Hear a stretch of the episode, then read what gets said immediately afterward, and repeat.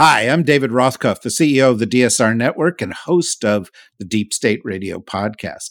Here at DSR, we have always believed that in a world as complex, fast moving, and full of risks as ours, we all need access to the best minds. That is why we have created the leading network for expert podcasts on the issues of the day you care about. We go in depth on politics, the law, national security foreign policy, intelligence, defense, climate, and new technologies with regular and special guests that are the leading voices in their fields. We also offer daily updates on global news, our DSR Daily, and on a key story of the day through our partnership with the New Republic. That is why, over a million times a month, people like you choose to spend time with our hosts and guests. Membership is what supports this, and members get special benefits, including bonus content in virtually all of our podcasts. It's a big deal, and it's a good deal. Our monthly membership price is going to go up for the first time in our history on March 1st. So now is the time you can lock in our founders rate of just $5 a month. To do so, go to the dsrnetwork.com and click on membership. It's that easy, but don't delay. Today's rates will only be available for a few more weeks. Join us, support us. Go to the dsrnetwork.com right now. Thank you. This is Above Average Intelligence, a production of the DSR Network. Each week, hosts Marc Polymeropoulos and David Rothkopf are joined by leading experts from the intelligence community for expert analysis on the biggest security challenges around the world.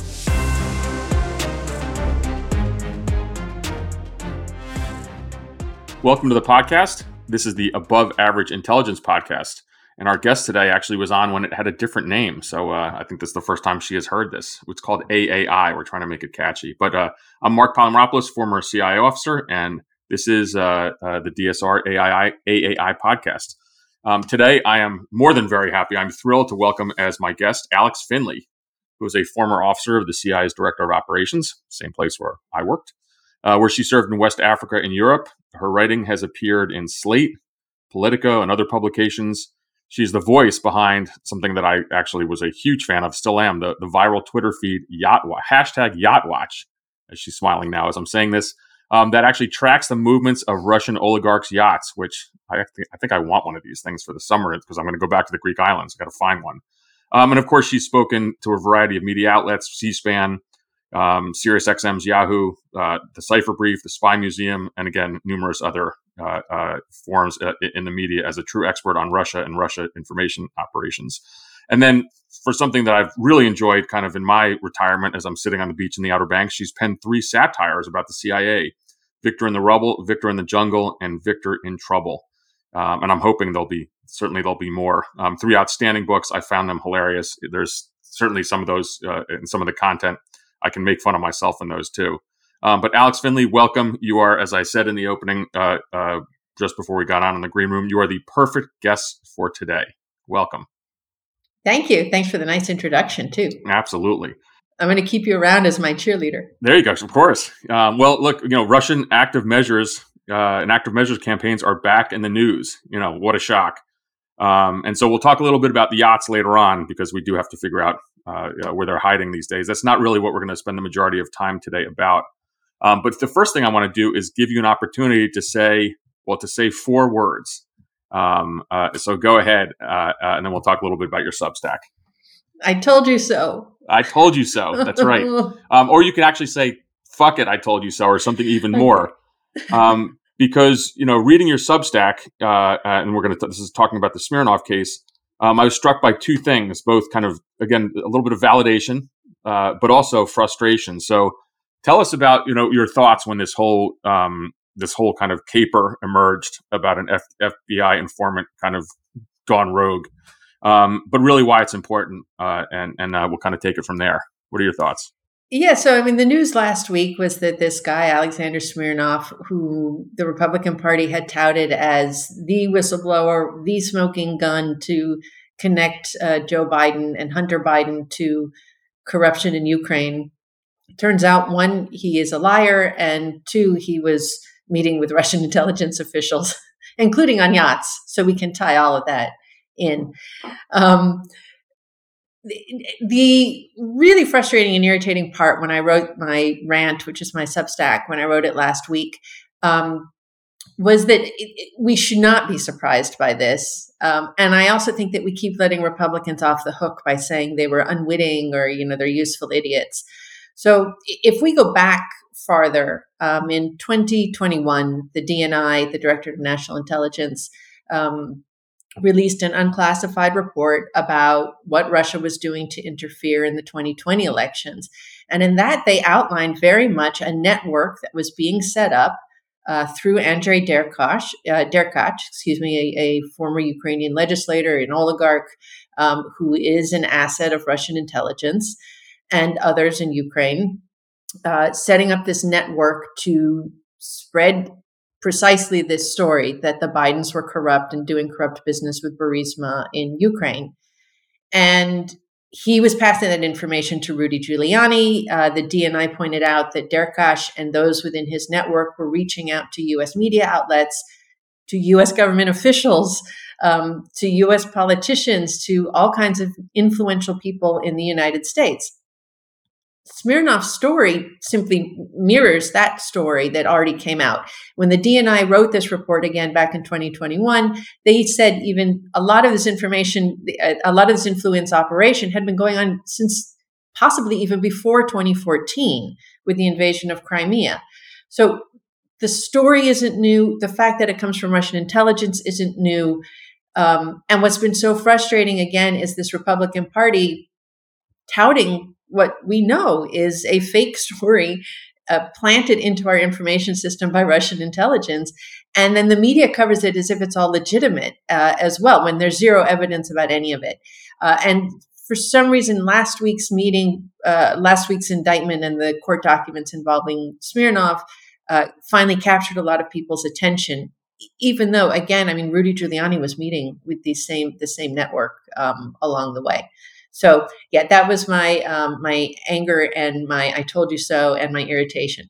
All wrapped in one. well, one. I think that I think first of all, I, I appreciate what you're saying. I think you're right. Um, I, I, I too was similarly, I guess, triggered by this because, uh, and I and I you know, I certainly it's it's well known that I, I was involved uh, along with uh, several other, other colleagues in signing a letter um, uh, warning uh, about Russian uh, influence operations. Um, and so there was a little bit uh, more uh, in terms of the the I told you so. But in I, I, remember in particular, of course, it's you know kind of ingrained in my memory when I went down voluntarily um, to testify at kind of the the uh, the uh, weaponization committee or whatever the heck it's being called, and I voluntarily went down there. Uh, my testimony, which was brief and very concise, simply said, "I wrote the letter. I, I helped write the letter. I certainly signed the letter, and I believe in the letter." Because Rudy Giuliani, the president's lawyer, was working with Andrei Derkach, who was a Russian intelligence uh, asset. That's it, and you know, and just full stop. Um, and uh, the fact that Derkach, you know, kind of kind of pops up again in this whole Smirnov um, uh, caper is pretty amazing. Even to the point where I was reading that, you know, there's this there's a famed hotel where they were all kind of milling about um, o- over the years. Um, but I think that you, you, mentioned something that I that I do find frustrating as well because I think the media has failed on this um, in, in not kind of just grasping uh, that this this has so much of this has roots in, in Russian uh, intelligence, even if sometimes some of the things um, that the Russians do is actually you know you know promulgate actual real information kind of mixed in with other stuff. I remember in 2017 when they hacked into the, the campaign of uh, of uh, Macron's campaign in France and put it out. You know that's what the Russians do. Um, but uh, but the media just seems to uh, to miss this. But I think w- one thing I want you to reflect on a little bit more now is is how is the Republican Party, you know, the old party of Reagan, kind of be, become so I don't know, kind of you know entrapped in this kind of Russian web of crazy. Uh, it's you know, to me it's it's amazing. And so you know, and and then you have to ask yourselves, um, are they being duped? Um, do they know but they don't care? Uh, do they know or they think it's fine? Um, you know, I think that that to me is is pretty scandalous uh, because a lot of this kind of tends to move towards well, actually they knew and they didn't care. What are your thoughts? My guess is I, I struggle with this as well um, because you don't want to believe the simple answer.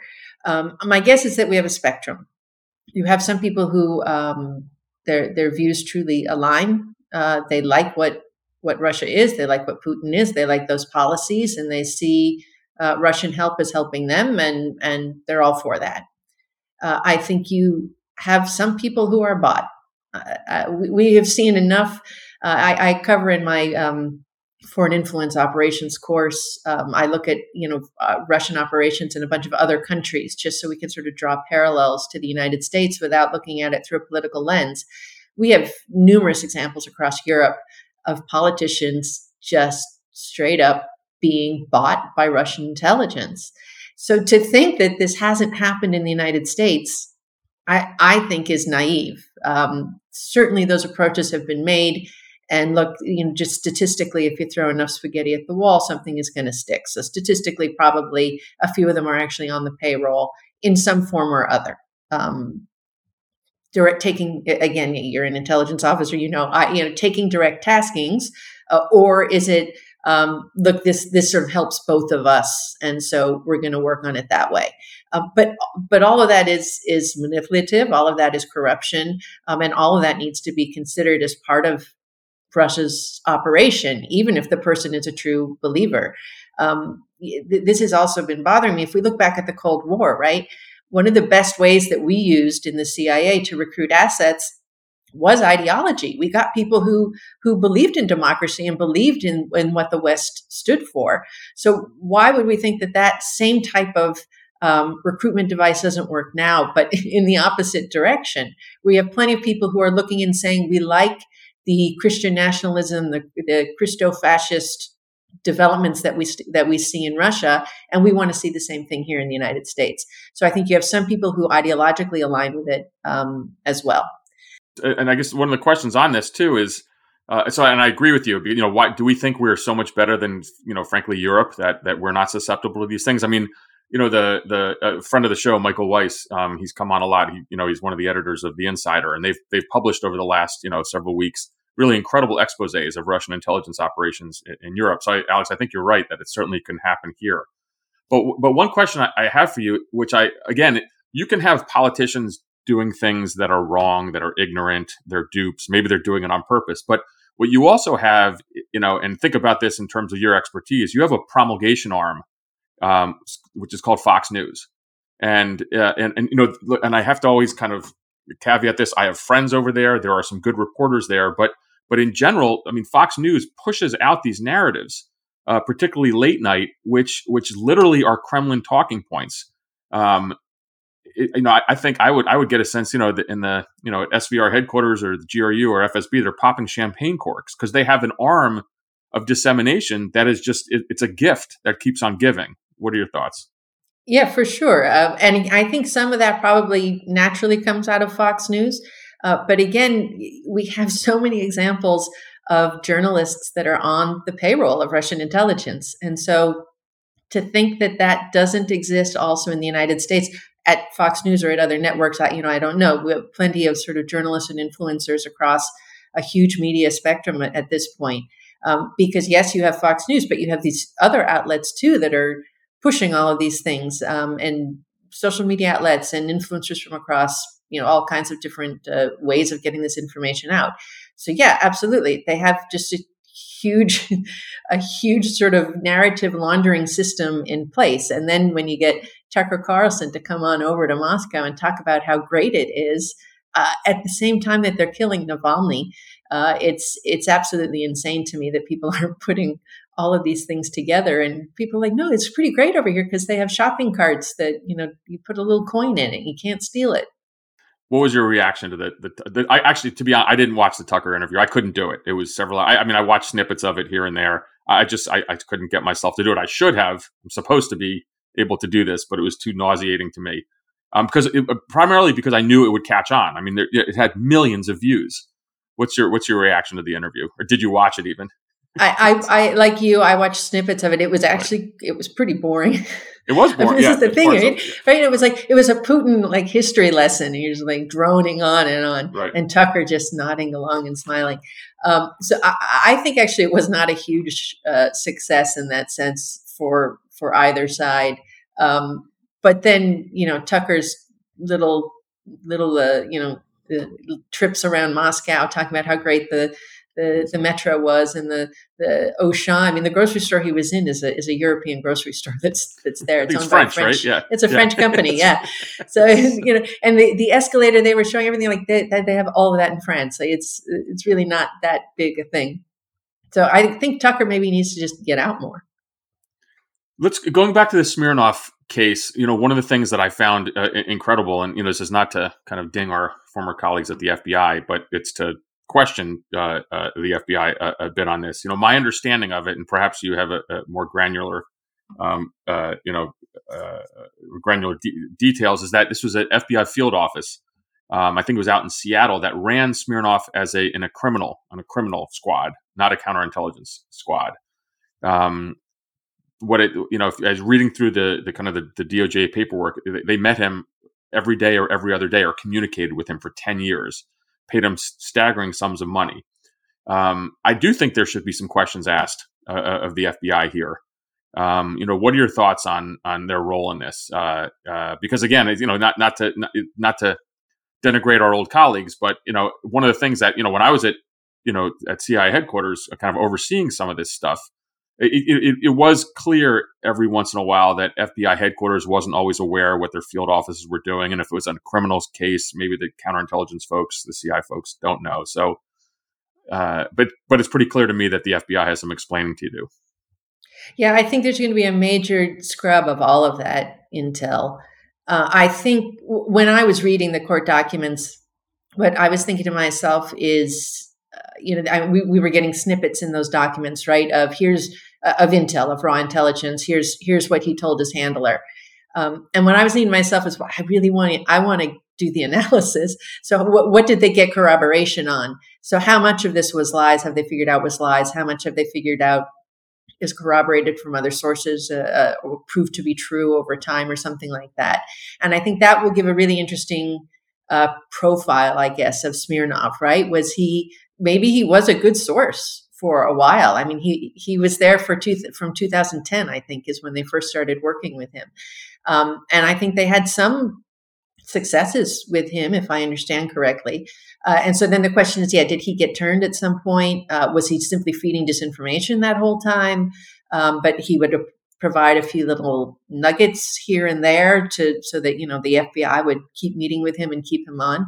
Um, yeah, the daily daily interchanges with uh, with your handler I thought was was excessive, but I, am not in the FBI. Maybe that's normal. Um, yeah, so I think as as that intel scrub goes on, uh, that's going to be pretty interesting to see how all that plays out. My wife made a funny comment when we were kind of reading, we were, we were watching uh, this development, reading some of the documents, and she, I think at one point it was that they, the, the FBI handler was communicating um, uh, with Smirnov every day, and she looked at me and she said, "We don't even talk every day." it's, it's, this is this is a this is like a, a, heavy relationship. I mean, I don't know. It's it, I think there are a lot of uh, a lot of questions. One of the things that um, that when when we kind of come across stuff like this, I always I always look back to is you know is how are we ever going to find out what the Russians were really up to? So you know we get snippets like this. Um, and I think it's really important. But I go back to kind of the famous Mitrokhin archives when a you know KGB archivist um, came out with what six trunk loads of of information, and that's how. And then of course it was published uh, uh, uh in, in, the press uh, eventually, and that's how we really got a really you know detailed look at Russian intelligence uh, or Soviet intelligence operations, including their their active measures campaigns in the West you know, uh, do you think we're ever going to know? You know, because what's the age old question now? You know, what is Trump's fascination? Why with with Putin? Does do the Russians have something um, on him? Well, when people have asked me this, and some people are very emphatic, saying that he's a Russian asset, and I would say my response is that you know um, you have to be careful in saying that uh, because you know because we do need to see um, you know what is his fascination. I, I, would love to see you know what what is the SVR, the GRU, FSB, even psychological profile of Trump. You know how do they how would they manipulate him? But um, when do you think we're ever going to find out you know what the what Russia was really up to, not only with Trump but also you know in, in all their kind of election interference, all of as you said before, um, uh, all of their kind of uh, uh, political machinations here with every group, such as everything what the NRA um, or the Smirnov affair. I think yeah, certainly all of that will take at least until Putin is gone. Uh, there, there's no way we're not we're going to learn any of that unless there's some some major defection and leak. I don't know how you would even get that anytime while, while Putin is still alive. Um, yeah, it, in terms of Trump, I, again, I do. I hear some people say he's a Russian asset, and I too. I hesitate sometimes to say that because I think the the true sort of understanding when we say an asset is I give you taskings and you do it, right? Uh, there's really full control and handling of, of this person. And of course, Trump, you can't handle him. I don't, I don't think he can actually be handled and he doesn't take taskings. Um, but he definitely uh, has that ideological alignment, I think. Um, he's been in business with Russian mobsters for decades at this point. Um, and so either he owes people, but, it, but again, it's, it, people want this to be so black and white. This is just how business is done in that world. And I think that's how Trump sees it. That's just how business is done. So it isn't, uh, they're tasking me and I'm responding. It's, hey, we, we each do for each other. And hey, you did this for me in the past. Now I'm going to do this for you. And when you don't think of being president as being a public servant and serving others, and rather you think of it as the nation serving you, uh, you end up just doing a continuation of that same type of corrupt business that you've been doing all along. Um, and so I think we're, really moving into this period where we need to start redefining how we think about um, intelligence operations and influence operations and the rest. You know, technic, uh, you know, traditionally when we think about espionage, right, we're thinking about stealing secrets and stuff. And covert action, as we we called it back at our former place, or active measures that we would talk about, that was sort of a smaller subset. But here, we're really just looking at straight up corruption and how corruption is influencing everybody around us. And it just happens to be that our adversary, uh, one of our adversaries in this, is is Putin, who is a totally corrupt government, a corrupt system, a corrupt business economy. Everything is corrupt about it, and so all of that is being used um, against us and to corrupt our own people, who many of them are very willing to be corrupted because they like the power and the money that comes with it. You know, I, I think you, some of the things you said were, were spot on in the sense of the differences and it's, it's actually hard for maybe Americans to understand. So you think about our former job, if you're sitting at a, at a CI station, you know, we, we spot assess, develop, handle, and recruit an agent. And you're either getting foreign intelligence information, you know, stealing secrets, or perhaps there's a covert action aspect. But but one of the things that I saw and reading through, um, and I actually did quite a while ago, but I still have it. I refer to it, the Mitrokhin archives, um, is that a Russian, you know, residency, that's their station, their field office is a little bit different. You know, so so, you know, some of their officers will be tasked to recruit spies, but the other, you know, half of their kind of operational directives is active measures. And in some sense, it's just throwing stuff out there and seeing what kind of goes splat. Um, you know, and and it's in, in particular, you know, I, I remember in my days of of kind of covert action. I mean, it was very regimented in the sense of we would have to present a proposal, and this is what these are the measures of effectiveness, you know, based on some kind of I don't know McKinsey, you know, business model. I wanted to shoot myself with this stuff, and and this is what we expect in the end. I mean, really, there's you know, and and you have to get approvals everywhere. I don't think in the in the Soviet and now the Russian intelligence system they kind of go through these uh, these steps. Let's just see what you know. It's it's you know what can we do? What can we get out of this person? Um, certainly not as uh, as structured or regimented. And so because of that, I think that you know. Uh, uh, how they run these active measures campaigns can be much more successful. Just see what works. Let's see who we have. They're not controlled. Maybe they are it's tr- some of it's transactional um, and kind of go from there yeah i think that's exactly right and and we also have to keep in mind that you and i live in a democratic society so when we were doing covert action operations it was uh, briefed to Congress. It required a presidential uh, finding, right? It was all done within very specific regulations and parameters. Um, and it got briefed regularly to oversight committees and that type of thing, right? Russia is not that. So Putin can set out a grand strategy. Hey, I basically want to go and mess with everybody. Um, and, and these are the types of institutions that I want to destabilize. and and then everybody just takes that cue and, and can run with it in whatever way they want and then the oligarchs are giving the, the, spending right they're giving the money for that strategic spending and so um, it is a little bit more entrepreneurial, maybe we could say, as to how they carry out um, their, those active measures because they, they really are a little bit more free. They don't have to brief it to anybody. They're not accountable to anybody. You just, like you said, you just go out and you see what works. There's a tweet you wrote, I think in the last 24 hours. You said, Here is a point I think keeps getting lost when we discuss Russian influence operations. Lots of folks say, Why worry about Russia when our own leaders are doing this themselves? well, there's a reason our own leaders are pushing pro-Russian policies. It's because of Russian intelligence operations. And so I want to I want to kind of come back to that um, because if we accept your premise, and I certainly do, um, how do we combat this? You know, that's that that is you know again living in an open democratic society. You know, can we have a twenty four seven you know war room mentality?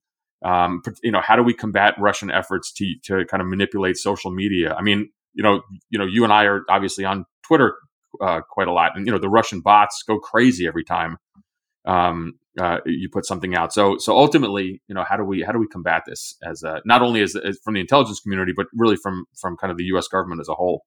Yeah, and even a societal thing. Uh, for me, the biggest thing, um, and I what that tweet was mostly pointed at actually was was our politicians, right? So um, I think that Russian intelligence operations are working so that a number of these people within a number of our own leaders are out there spewing Kremlin talking points, not because it's a coincidence, but because they are on board with it uh, for whatever reason. Um, and again, we we've seen it. Like you mentioned, Michael Weiss and the Insider recently. I mean, they had like two weeks straight where every day they were coming out with a story of another politician in Europe who's on the Russian payroll. So to think that it's not happening in the United States again is naive. So part of what we need to be thinking about when we counter this um, is it, what is our counterintelligence effort? What does that look like? And some of that has to go to our own leaders. Um, I'm in Brussels right now, actually, uh, where, where a lot of this is actually happening. And it's pretty interesting to listen to people to say, well, well, I don't have anything. Why would they target me? I don't have anything of interest you do have something of interest and, and even just by your title or your position or your access to other people even if you're low level um, you are of interest to russian intelligence and other intelligence agencies um, but there, there simply isn't an understanding of what those threats look like.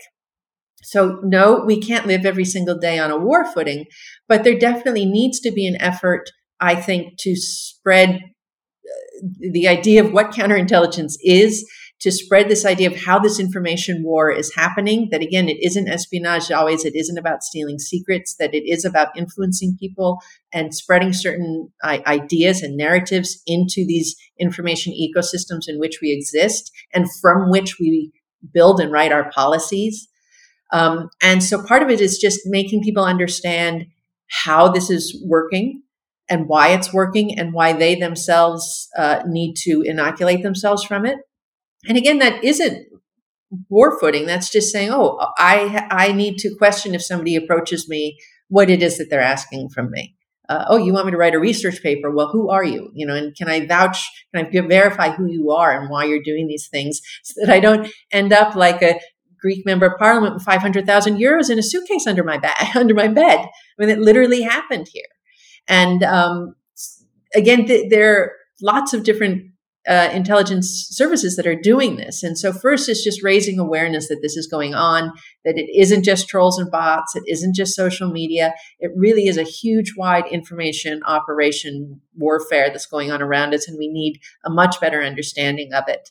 Um, part of it also is understanding that it isn't short term. Uh, the NBC News article that I think I tweeted that in response to is about Russian influence operations against the 2024 election have already begun. So, yeah, they began 10 years ago, 15 years ago. Like this, this isn't just, oh, the Russians wake up like, oh, they have another election this year. Let's get involved. No, I mean, this has been an ongoing thing and it isn't about one election or another election. It's about democracy. It's about destroying our system of government and our system of life because a dictator can't have democracy anywhere else. His own people might start asking for it. And so the whole idea is to destabilize these democracies, and we need to start viewing it in that much wider uh, purview, I think. And a lot of that then also goes back to information literacy, uh, learning how to understand um, where the information is coming from. What information do we listen to? Who are our sources? And things that are very basic to you and I, people with our backgrounds, right? But who is the source? Does the source, why is the source giving me this information? Why does the source have access to this information? Um, is this the person that I should be listening to? And then what other outlets, journalists, sources, whatever, are telling us information, and how can we put all of it together to make sense uh, and figure out what actually is true? But it's difficult to do. Right, and and I think I mean I, I remember God sitting at a at a high school baseball game um, here in Northern Virginia, and some friends of mine who are kind of normal people. They're not kind of crazies, but they were coming up to me and they were talking about kind of the whole Hunter Biden issue and the Biden corruption, and they were just shaking their head and they were saying, you know, where there's smoke, there's fire. And I said, where are you getting this from? Um, and so it, it does matter where people receive their information. And and sometimes it's, you know, we pick on Fox a lot um, and OAN and, and some other, you know, Newsmax, but there's a lot on Facebook. I mean, there's, you know, you know, there there is a, a kind of people get stuck in that ecosystem and it's very hard to get them out. Well, but again, even if you have the Washington Post and the New York Times and Bloomberg and others treating the impeachment, the Biden impeachment process as legitimate, right? They're sim- when they're simply stating, "Oh, this is what uh, Jim Jordan and James Comer have said," but y- you have to provide this context that when they say we have a form from a source with the FBI who says that Biden is corrupt, you have to provide this context that says, "Well, look, our own intelligence community has told us for years." that there is a network of Russian intelligence assets who are out spreading precisely that story. And without that context included, you're not doing your job. Well, I think that's one of the things that you've said when this whole Smirnov case broke is this shouldn't be surprise. You know, everyone was saying, my goodness, the FBI source went bad, but your whole take on this was, well, the whole thing was bad from beginning. Um, well, at this point in the podcast is where we have to say goodbye to our guests who are not yet subscribers. If you want to listen to the rest of the podcast and all of our other shows in full, just go to the dsrnetwork.com and click on membership. It's only $5 a month and it brings you a lot of great bonus content. So if you're not a subscriber, we hope you will be soon. And if you are one, stand by, particularly because we're going to talk about yachts. Um, but we, we will be back in one moment. Thank you for listening to Above Average Intelligence, hosted every week by Marc Polymeropoulos and David Rothkopf. Above Average Intelligence is a production of the DSR Network and was produced by Riley Fessler.